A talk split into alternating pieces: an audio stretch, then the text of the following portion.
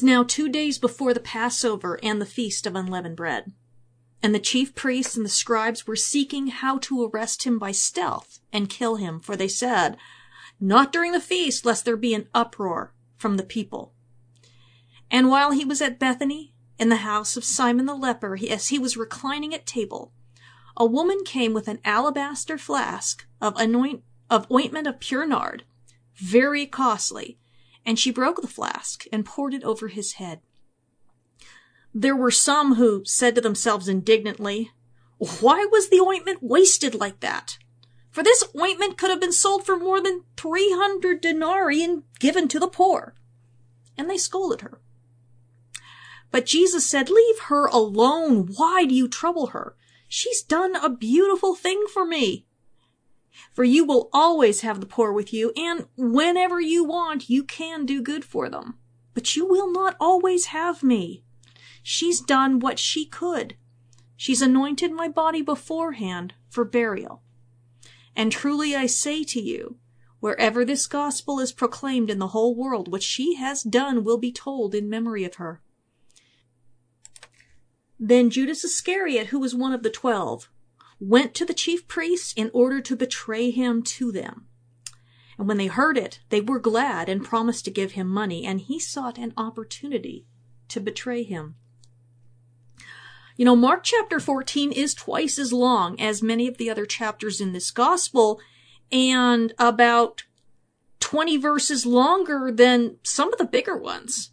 But the subject matter is vital to understand and it's difficult to to go through, you know, when we're reading it as it um you know, it would have been originally heard as a letter out loud in congregations as a whole. It was likely originally read to a congregation of believers in Rome, or at least in a Roman colony, and we've discussed why. You know, the number of Latin loanwords and concepts just doesn't line up with this having been written for a Jewish audience, as, as Matthew was. To the original hearers, this was recent news historically, as, you know, we would talk about the events from the 80s or the 90s today. And if you're old enough to have been alive at the time, the memories have a re- very visceral feel to them. You know, this wasn't ancient history. This wasn't read to an audience who didn't understand life in the first century, and especially among the Jews in the congregation, of which there would have been many, because Rome had a very vibrant Jewish community. Usually, excepting of course when they were expelled by Claudius for a while. For this crowd, injustice is a real daily event. Crucifixion is a real event. The horror of betraying someone you've shared a meal with would have shaken them to the core.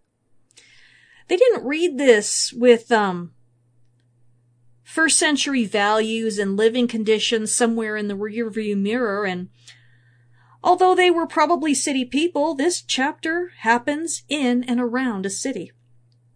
The Jewish congregants understood the Passover and would have been providing context, and they would have understood the travesty of justice from a uniquely Jewish point of view, even though most or maybe none had ever set foot in the Holy Land.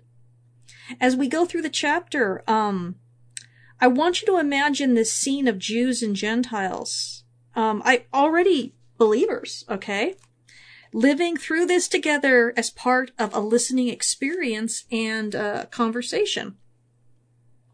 Hi, I'm Tyler Dawn Rosenquist, and welcome to Character and Context, where I teach the historical and ancient sociological context of Scripture with an eye to developing the character of the Messiah. And if you prefer written material, I have um, six years worth of blog at theancientbridge.com, as well as my six books available on Amazon, including a four volume curriculum series dedicated to teaching scriptural context in a way that even kids can understand it, called Context for Kids.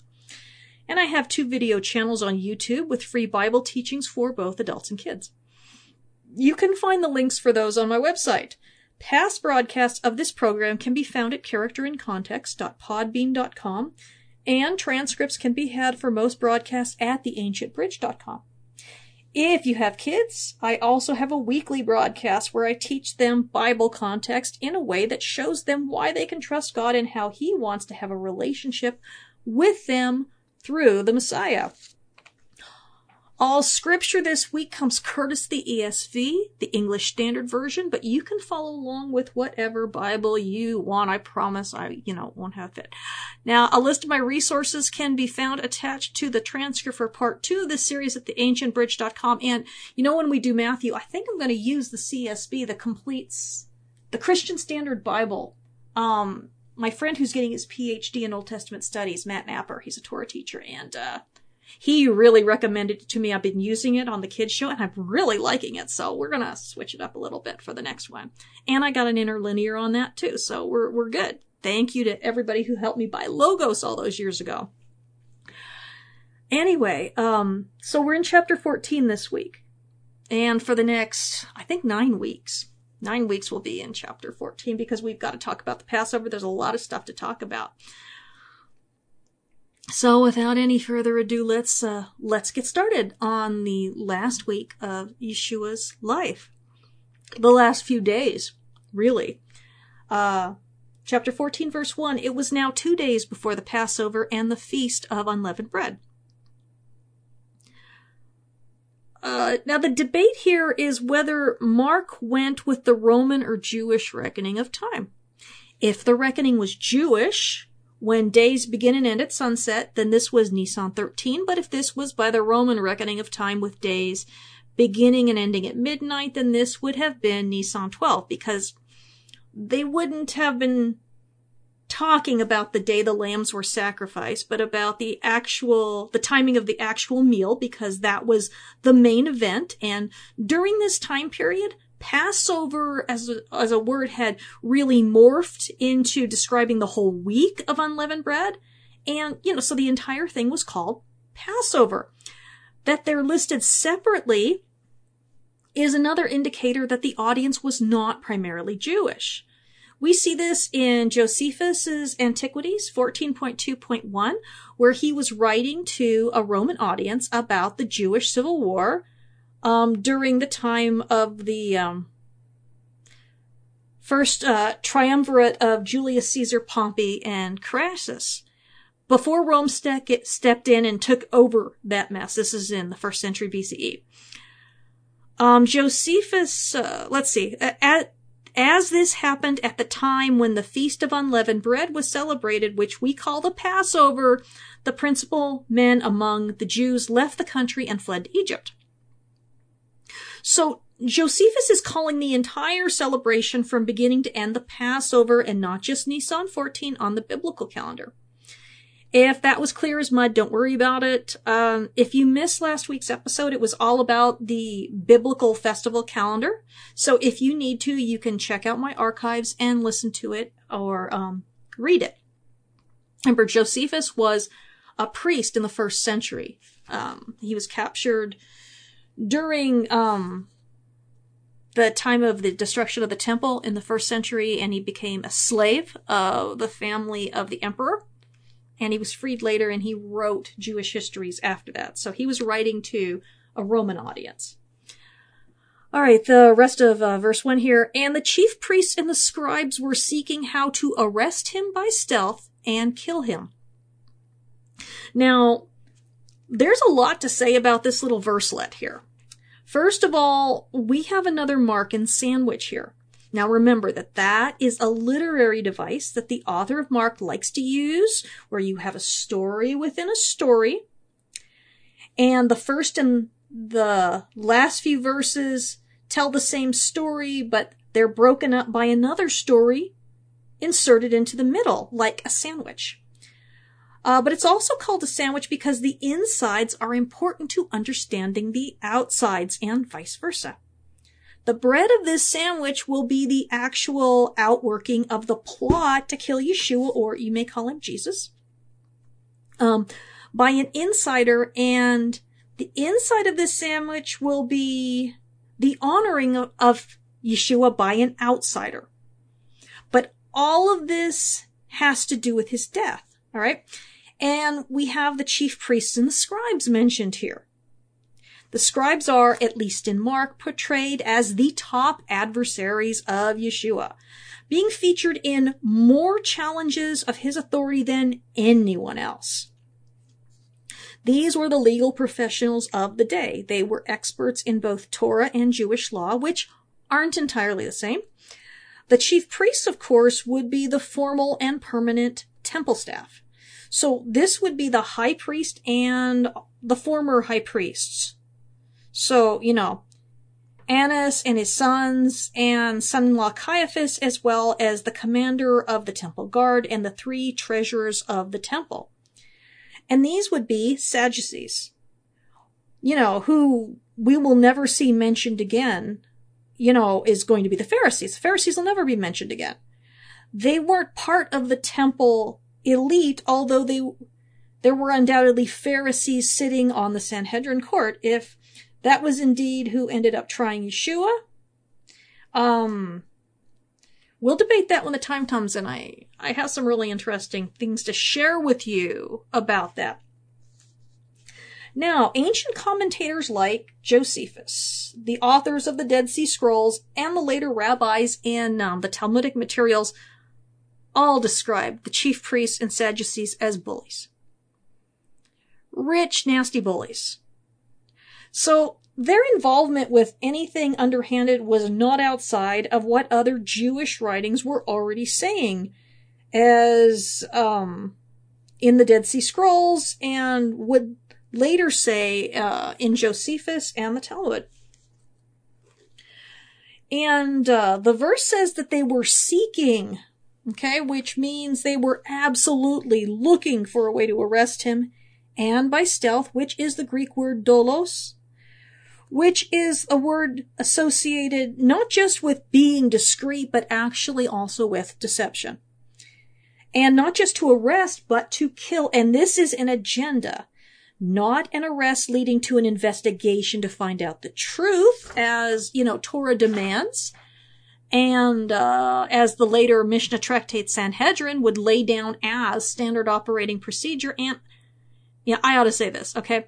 I read Sanhedrin years ago, and I actually had to read it again recently when I was doing some of the other broadcasts for this. And according to their records, a typical trial really bent over backward to exonerate and be merciful to the accused people. The rabbis who authored it did not want people executed lightly or illegitimately, and the hoops you had to jump through in order to do so were maddening in light of later Jewish writings then, and we just don't know how much of this was in play during the first century and how much was formulated later as, you know, how things should have been done. Um, you know, what happened never should have happened. It was going to be a miscarriage of justice, and Mark gives us a forewarning with the statement that they were seeking for ways to arrest him in stealth for the purpose of killing him and not on account of justice or righteousness. And this cannot be separated from the telling of the parable of the tenants and the vineyard because that was the final straw for them. What he accused them of, one, they were guilty of it. Um, but they could not let that stand at that point. Verse 2. For they said, Not during the feast, lest there be an uproar from the people. And they were right about that. Okay, during the Passover, the population of Jerusalem, which was generally 25 to 30,000 people, swelled by somewhere between 85 and 300,000 more. According to Josephus, who really likes to exaggerate his numbers, one year of brouhaha resulted in 30,000 pilgrims being trampled, I'm not going to quote from it because there's just too much of it, but uh, Josephus's Antiquities 17, chapter 9. Um, Loeb 17, 213 to 15 talks about the dangers, okay, of riling up Passover crowds. And so the concerns of the chief priests are not unwarranted. If they did what they wanted but weren't careful, there could be massive rioting and bloodshed. The word for people here is laos, with the meaning of not only some people, but a multitude. In fact, it shows up in the Septuagint, the Greek um, Exodus, the Greek version of uh, the Torah, uh, everything, of Exodus, um, 156 times this word laos shows up. Uh, referring to the people group in Egypt and the wilderness, but not when the mixed multitude is referred to in Exodus 1238. So this is an insider term. They are afraid of their own people and their festival, um, proclivity for writing, you know, you know, when outraged. They, they would do this. But they're also in a pickle because after the festival, Yeshua would go back to Galilee and who knows how much more popular he might become before their next chance. So they were needing to act now, and yet acting now would almost certainly lead to disaster and a clash with the Roman authorities. But, you know, now we have the bottom piece of bread in our Markan sandwich, and the theme of it is treachery from outsiders. Remember, this will be important for interpreting the next two portions of the story. You know, it, it only seems misplaced. Uh, verse 3 And while he was at Bethany, in the house of Simon the leper, as he was reclining at table, a woman came with an alabaster flask of ointment of pure nard, very costly, and she broke the flask and poured it over his head. First bit of business. This is not the woman referred to in Luke 7. Although there's a surface level similarity of a woman at a feast with uh, nard, that's where the similarities end. This woman is not portrayed as a sinner. Yeshua is not judged to be lacking in discernment. His head here and not his feet are anointed. In Luke, she was only at his feet as he was reclining and therefore could not have reached his head. No mention of wiping his feet with her hair or wetting them with her tears. Although both hosts are named Simon, it was the most popular Jewish man's name of the time as evidenced in first century documents and nothing in Luke is said about her being wasteful or anointing him for burial. So when we conflate them, as chronological gospel accounts do, and I am not a big fan of them because they destroy the narrative and the overall story in favor of something with more, a more modern but less meaningful feel.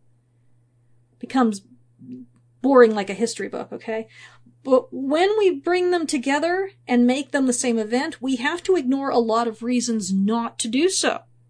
Just because Yeshua said that wherever the gospel account would be proclaimed, that what she did would also be proclaimed doesn't mean that every gospel will mention her specifically. It's idiomatic of the honor due to this woman here in Mark you know, we've got to stop holding the gospel to modern standards of accuracy because they didn't talk or think in those terms. Just because we do doesn't mean we have it right. Luke is a very different sort of document than Mark or Matthew, which tell the same story. And so Luke presents things in a very different manner, usually to facilitate the recording of Yeshua's parables. So, they are in Bethany presumably where they've been staying all this time, and maybe Simon is a relative of Lazarus, Mary, and Martha, uh, whom Yeshua healed of, um, a skin disease, okay? Not that he healed Lazarus, Mary, or Martha of a skin disease, but Simon, okay? Certainly not leprosy as we see it today, which is called Hansen's disease, but this designation of Simon the leper suggests this man was known among believers. And as there were so many men named Simon, nicknames were probably not uncommon. Like, oh, Peter, maybe, right? Um, Yeshua was reclining at table, and so this was a banquet setting and an unnamed woman comes to the banquet, which that was likely an all-male affair, crossing the gender boundaries of the day, carrying an alabastron. Um, that one, um,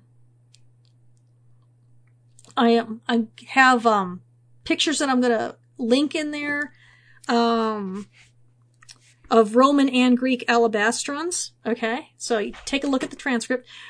Um, an alabastron describes the shape and not the materials, despite how this is translated. Now, if you've ever been to a good museum, they will have a ton of these little bottles on display, and I saw a lot of them when I was at the St. Louis Art Museum.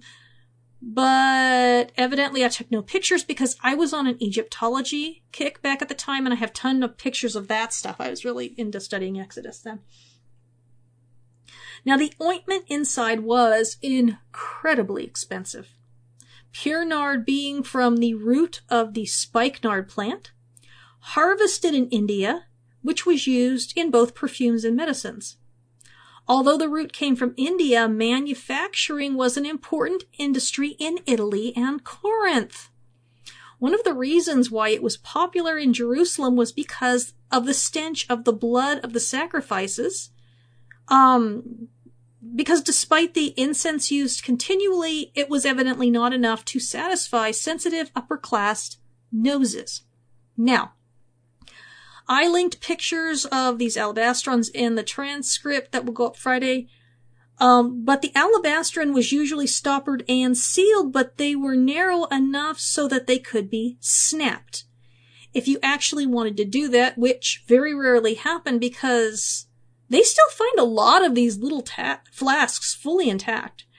The reasons why, the reason why no one broke them is because these ointments were fragile and would spoil very quickly if allowed to continually be exposed to the air. Such a flask of nard might have even been a family heirloom or an ingenious way for a city dweller to invest their life savings when they would be unable to invest in land or animals. Much easier to carry and hide one of these small flasks than say 300 denarii or entire, you know, an entire year's wages for a laborer, okay, or a sheep. Now, unlike the woman in Luke 7, this unnamed woman promptly empties out the entire volume onto his head. Yeah, it probably happened so quickly that everyone in attendance was shocked. Woman barges in, pulls out the flask, snaps it, and pours the contents out onto Yeshua and is often the case when someone is extravagant in their devotion, people rush to condemn, some silently and some not so silently. But either way, you know, it's a great lesson for us. Because we do this too. um, outpourings of love, you know, literally an outpouring in this case, makes everyone else feel like they've been one-upped and so the need to defend ourselves often shows up in mock righteousness. And we just very discreetly had uh, a, a, theme word for chapter 14 pop up. Didomi. Which is related to the word paradidomi that we saw in the passion predictions. She gave didomi to Yeshua and the chief priests, elders, and scribes will paradidomi, and Judas too, give him over. Remember how we began this chapter? With the scribes and the chief priests plotting how they would do it? Well, hold on to your hats, because we aren't done with this word yet. It is going to pop up over and over and over. You might even get sick of it. Actually, it is, the way it's used is horrible throughout this entire chapter. Uh, it's, it's a betrayal word. It's, um, you know, on, on one hand, you've got this beautiful word, didomi, where she gives to Yeshua, and you got paradidomi, um, which in the Passion predictions we saw meaning to hand somebody over for judgment. So, so Judas is going to paradidomi. The, um, the chief priests, uh, the scribes, and um, the elders are going to paradidomi Yeshua over to uh, Pilate. So, I mean, you can't hardly get a starker contrast, but that's how things go in Markan sandwiches. And, uh, oh, goodness sakes. Be back in a few minutes.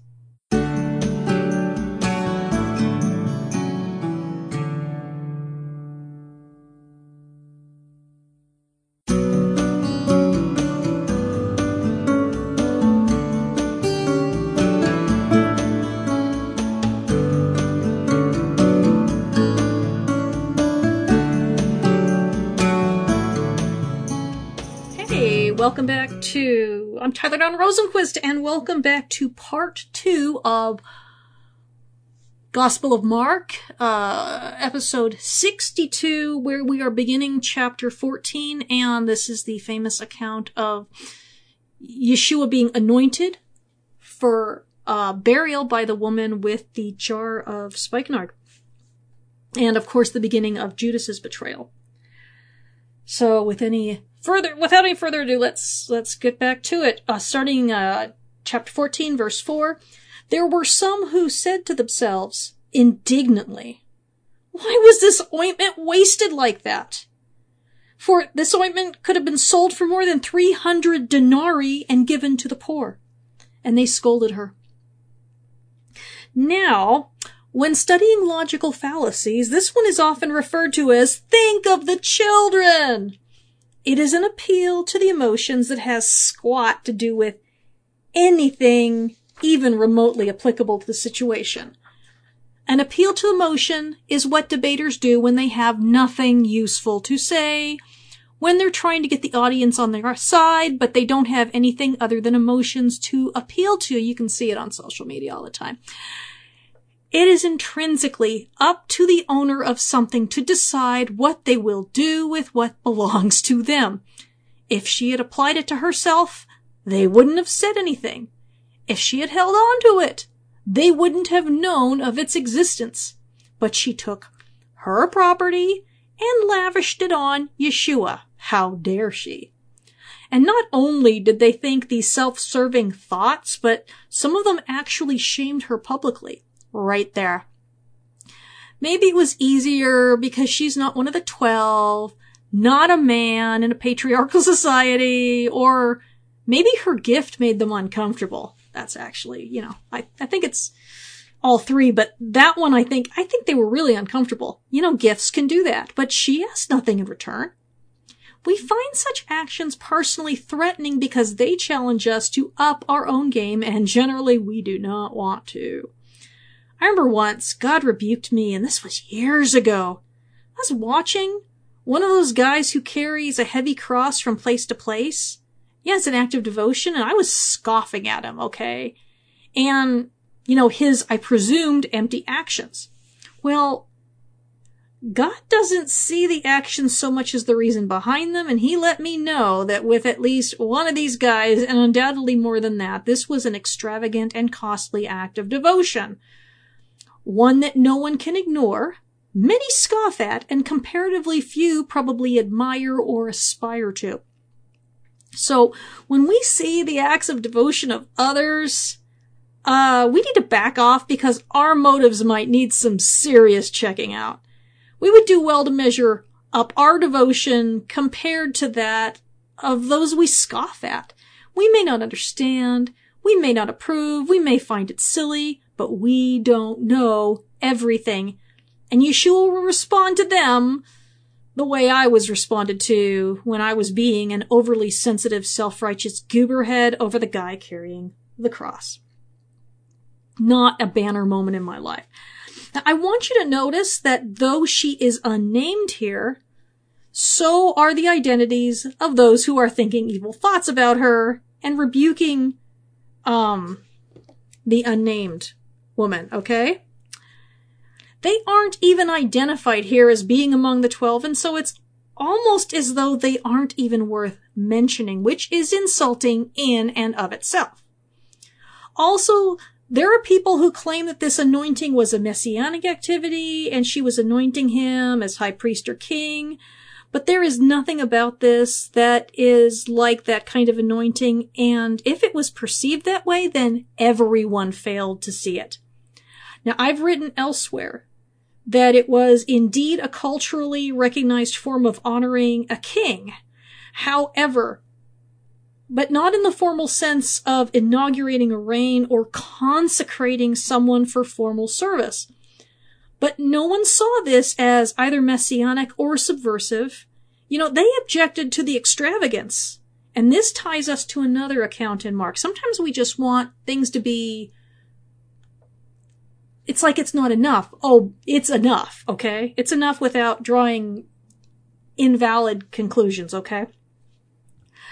Uh, verse 6. But Jesus said, Leave her alone. Why do you trouble her? She has done a beautiful thing to me. Extravagant worship is by its very nature, you know, impossible to ignore. When genuine, it's a beautiful thing and when all for show, it sometimes is at the expense of the poor, but usually because they're being forced to pay for it out of their own pockets. But no one was being oppressed here. This was the Passover, and a great many pilgrims were blessing the poor and including them in their festival dinners as Torah demands. So it's unlikely that anyone was starving on this particular day because of her not selling that and giving the money to the poor anyway. Yeshua rebukes them for even going there and messing with her. But something else here. We are only one chapter removed from the widow who put the two lepta into the temple coffers as an act of worship. That account directly preceded the Olivet discourse, and then we had the account of the applauding elites, and now this. Likely, this unnamed woman, this was probably the only thing of immense value she had because she wasn't described as being wealthy, so we cannot assume she was. Nor can we assume she is poor because if she was, then she would have sold the nard long before this. This was a significant action on more than one level, as was the widow's offering. The some who judged and rebuked her shamed her publicly, thereby, thereby exalting themselves with empty words about supporting the poor. You know, they, uh, Yeshua, you know, always a lover of the honor reversal, turns their argument on its head and honors um her action on his behalf. Not only that, he's going to call their bluff because people who are screaming at others to help the poor generally are not the same people who are out there actually doing it. And there have been studies done, especially people who talk about it on social media. They're not the ones helping. Um, most folks are just using emotional appeals as a form of posturing. You know, which is to be despised because it's nothing but a cheap shot. But Yeshua is never fooled and he is going to issue an honor cha- issue an honor challenge of his own in response to theirs at her expense. Um, verse 7 for you always have the poor with you and whenever you want, you can do good for them, but you will not always have me. Notice how many times the word you came up there. Yeah, I love this. Like, yeah, you guys can follow up on your own suggestion every day for the rest of your lives. and I like the addition of whenever you want. So they're at a banquet, which is not a regular meal, but a formal one because they're actually reclining. A banquet. Probably eating more than their fair share and they're pitching a fit about extravagance. You've seriously got to be kidding me. It's like someone with their own private la- island and jet lecturing people about their carbon footprint when everything required to build their green home had to be f- flown in or shipped from the mainland. No matter how green their house is, they will never end up even on the resource expenditure on that. All right. Their carbon footprint will always be bigger than their private island. So these guys who are banqueting and rebuking, how many poor people did they invite? Yeah, didn't think so. Okay, so I also want to go back to an earlier parable. The parable of the wineskin and the cloak because it comes into play here in a big way. So this is chapter 2 of the Gospel of Mark, beginning in verse 20, the days will come when the bridegroom is taken away from them and they, then they will fast on that day. No one sews a piece of unshrunk cloth on an old garment. If he does, he tears the patch away from it, the new from the old, and a worse tear is made. And no one puts new wine into old wineskins. If he does, the wine will burst the skins, and the wine is destroyed, and so are the skins. But new wine is for fresh wineskins.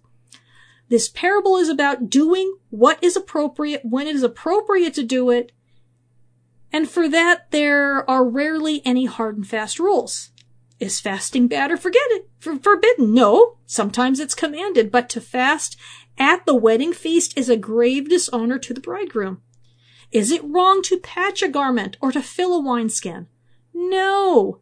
But to do it with the wrong materials or without the proper preparation, you know, soaking the old wineskin to soften it, it's foolishness. When we are in the presence of the Master, we must act appropriately, and nothing is too extravagant or wonderful to do for him or to him. If there were poor at the feast, they, should be fed, right? If there were no poor at the feast, they should be invited, right? So he has called them out on their hypocrisy. Love God, love your neighbor. Don't make the mistake of thinking it's one or the other. Verse 8 She has done what she could. She has anointed my body beforehand for burial. So, obviously not an anointing for the priesthood or kingship. Not saying that he isn't our king and high priest. But that isn't what this was. Yeshua says, right here says that this is an anointing for burial. It's really the first act of vindication we are going to see related to his wrongful death, and it happens right here before his betrayal by Judas. Was she the first to get it, or was this just simply the case of someone being sensitive to the Spirit and suddenly finding herself compelled to do this and she was obedient to it? No way to know. Maybe she just loved him, you know? However, the divine purpose for this action has been defined right here for us. And sometimes we try to get cute, but we also have to listen to, when Yeshua says, this is this, and this is huge. This is a lot of money to spend anointing someone for burial. But it also foreshadows the fact that no one present at that dinner, his disciples, would be performing that service for him as they would all be in hiding pretty much, or one would be dead. Um, anyway, uh, I also love the phrase, she has done what she could. Aren't our lives as believers all about doing what we can and how we all have different roles to play? Perhaps she was born for this moment. Perhaps that flask had been handed down from grandmother to mother to daughter because each one of them had been given that task. Who knows? I imagine we all have an alabastron of our own, a purpose. We just have to be listening when it's time to pour it out. Verse 9.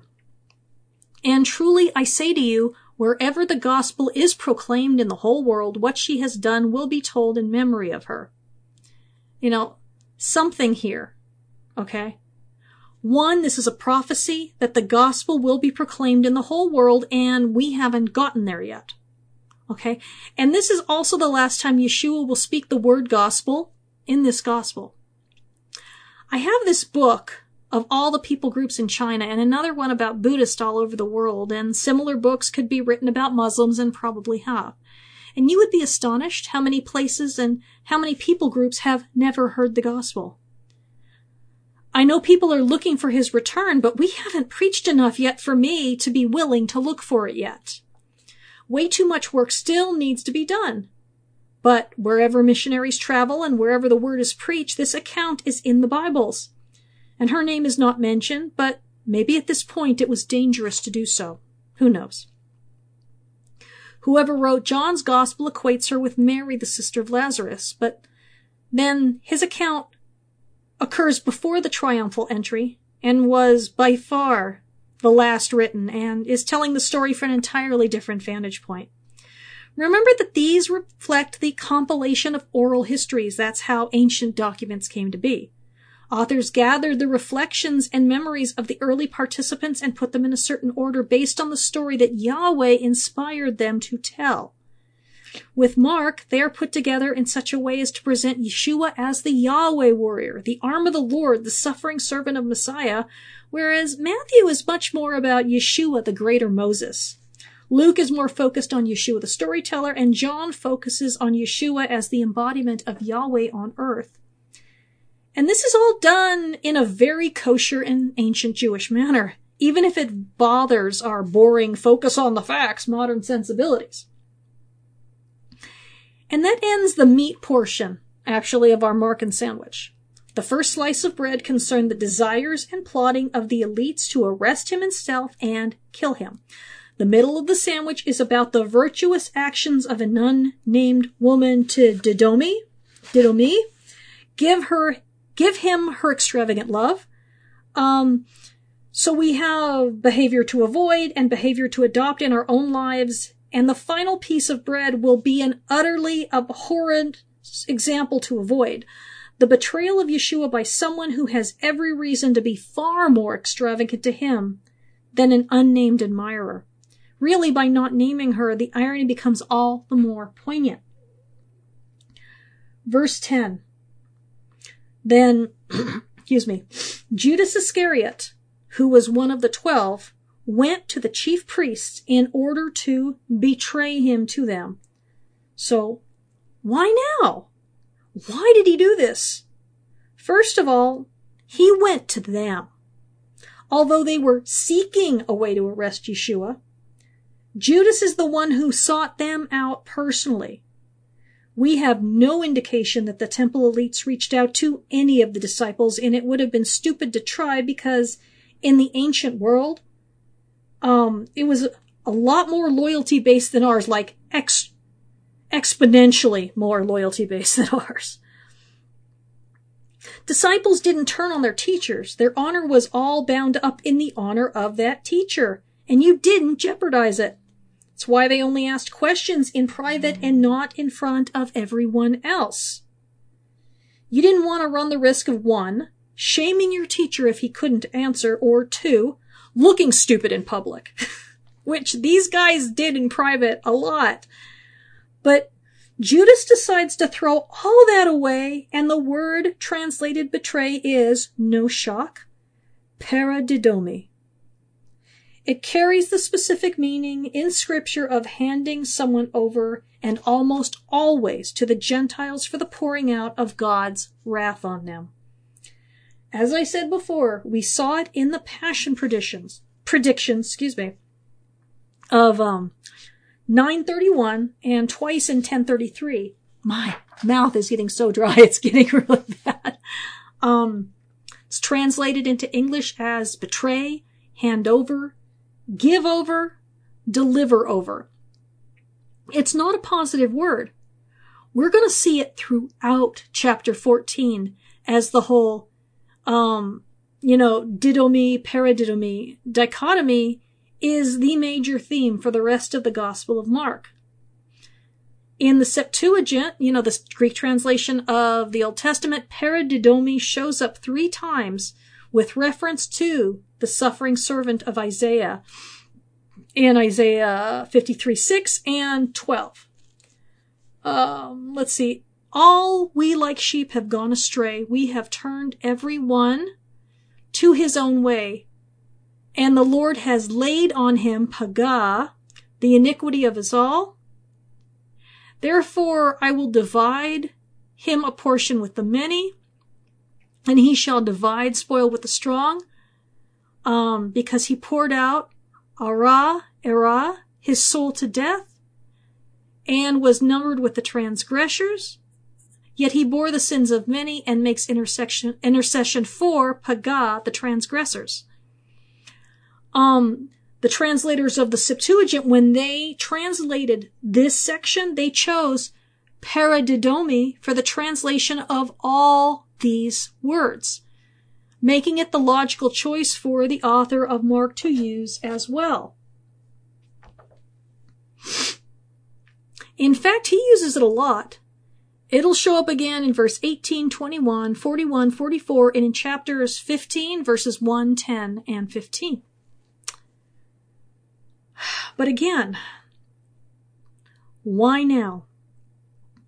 Was this announcement of his burial the last straw for Judas? who is now seeing that there would be no earthly power, honor, position, or wealth involved. And he decided to get on the other side of this before everything went down. You know, the author of John says he was a thief, but what does that even mean? Was it just that he stole from the money bag, or had he always been a spy? Being the only possible, well, possibly the only Judean in the lot, probably. Um, was he getting out while he could? You know, with what he could get after seemingly wasted his life for all this time? We just don't know for sure because his motives are never discussed. I suppose that in the light of the enormity of what he did, not only in personal but also cosmic terms, um, meaning, um, this side and, and the other side, the battling of, of the armies of the Lord and the armies of the evil one, right? Uh, and social ones is what, you know, it, it doesn't matter why he did it. You know, if it did, the text would say something. And, um, gosh, you know, it ought to really be sobering for us too. Because, you know, we can put ourselves above Judas, but, um, we can't guarantee that we wouldn't do this. We'd like to think we can guarantee, but how many people have betrayed him after knowing him in the most intimate ways?